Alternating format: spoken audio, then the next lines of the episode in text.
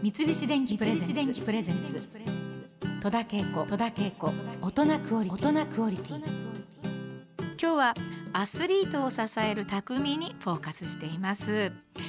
えー、ドラマの下町ロケットも人気となっていますけれども下町バーベルと言ってもいいかもしれません。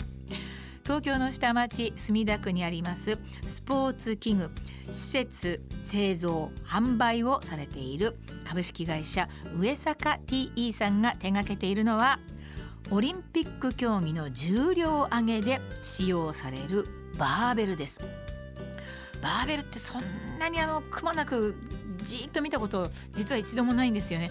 ジムに置いてあるのは知ってるしあとはテレビであのオリンピックなんかで重量挙げやってる時に、まあ、見るぐらいで本当によく見たことないんですけれども今日はいろんなお話を聞かせていただきたいと思います上坂 TE のバーベルを作っていらっしゃる長谷川健吾さんとお電話つながっていますのでお話を伺ってみますもしもしはい、長谷川です。はじめまして。今日はお忙しい中ありがとうございます。よろしくお願いします。はい、よろしくお願いします。バーベルっていうのはもちろん大抵の人が作ってるところ見たことないと思うんですけれども、はい、簡単にどうやって作るのか教えていただけますか？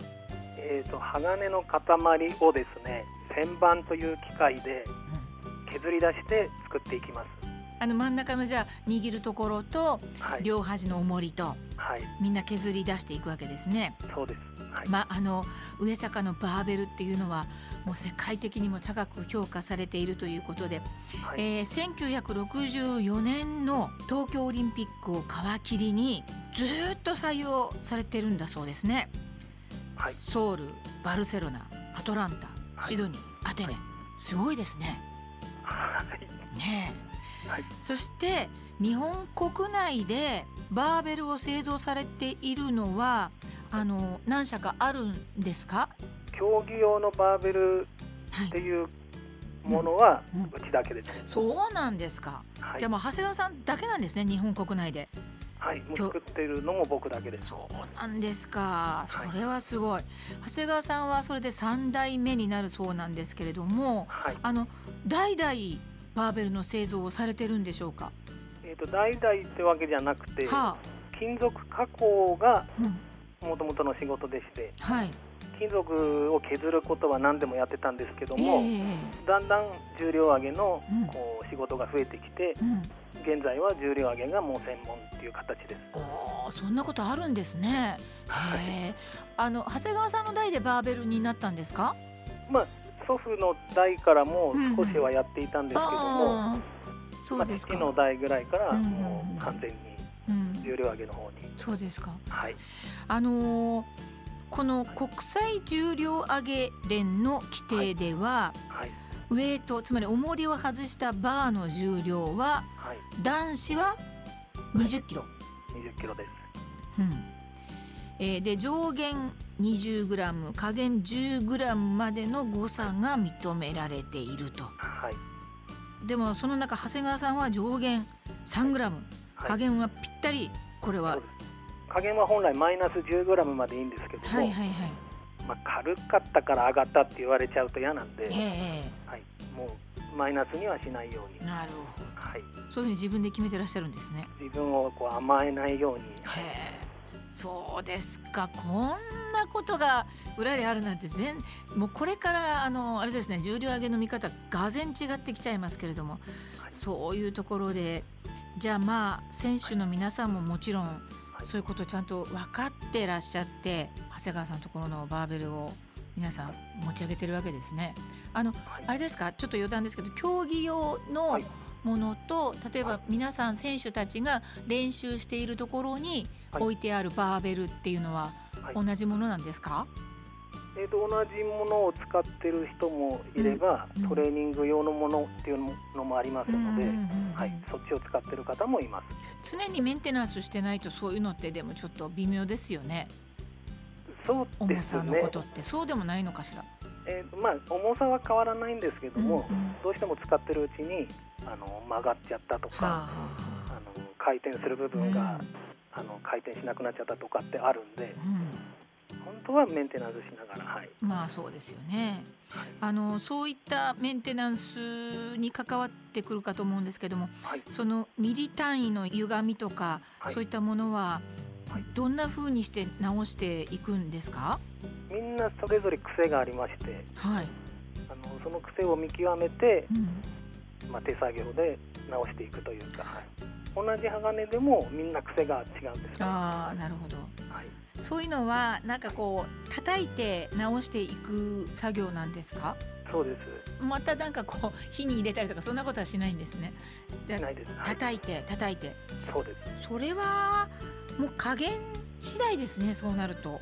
そうです。あのもう叩く場所、うん、強さ叩く回数、はあ、これをみんな変えて直していきます。これ機械ではできないんでしょうか？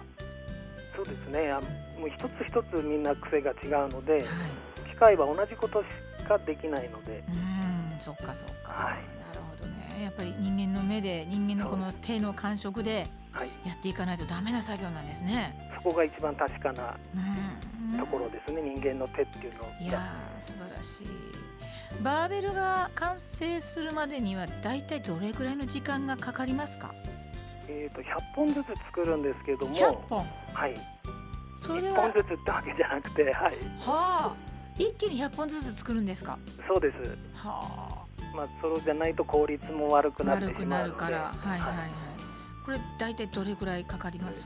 で2か月ぐらいです2か月で100本はいへえそうですか、はい、あのー、長谷川さんのバーベルはですね、はい、もう本当に最高の品質で本当に信頼できるってあの選手から絶賛されているそうなんですけれども。ありがとうございます。いやいやもう長谷川さんが一番こだわられているっていうところはどんなところなんでしょうか、こだわっているところ、うん。えーとですね、重量挙げの競技っていうのはですね、はい、選手が道具を選べないんですけども競技場にみんなあるものをみんな使うってことですね。はい、はいはいはい。なのでどこかにこだわるというよりは誰もが不満のないようなもの、はい、好みでない選手もいると思うんですけども、うん、一番はまあ丁寧な仕事をしてるなっていうのを感じてもらえれば一番嬉しいかなと思ってやってます。うん、いやそうですかあの東京オリンピックありますけれども今度採用されるかどうかまだ決まってはいないそうなんですよね。はい、そうですよね。今までってでもいつぐらい前にあの連絡がありました？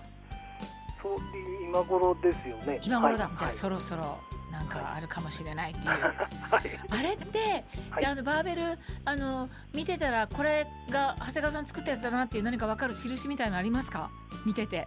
特に何も書いてない長谷川さんのこう長いっていう字とかなんかパンと書いてあるとかなんかないんですか？サイン。長谷川さんが作った。ないです。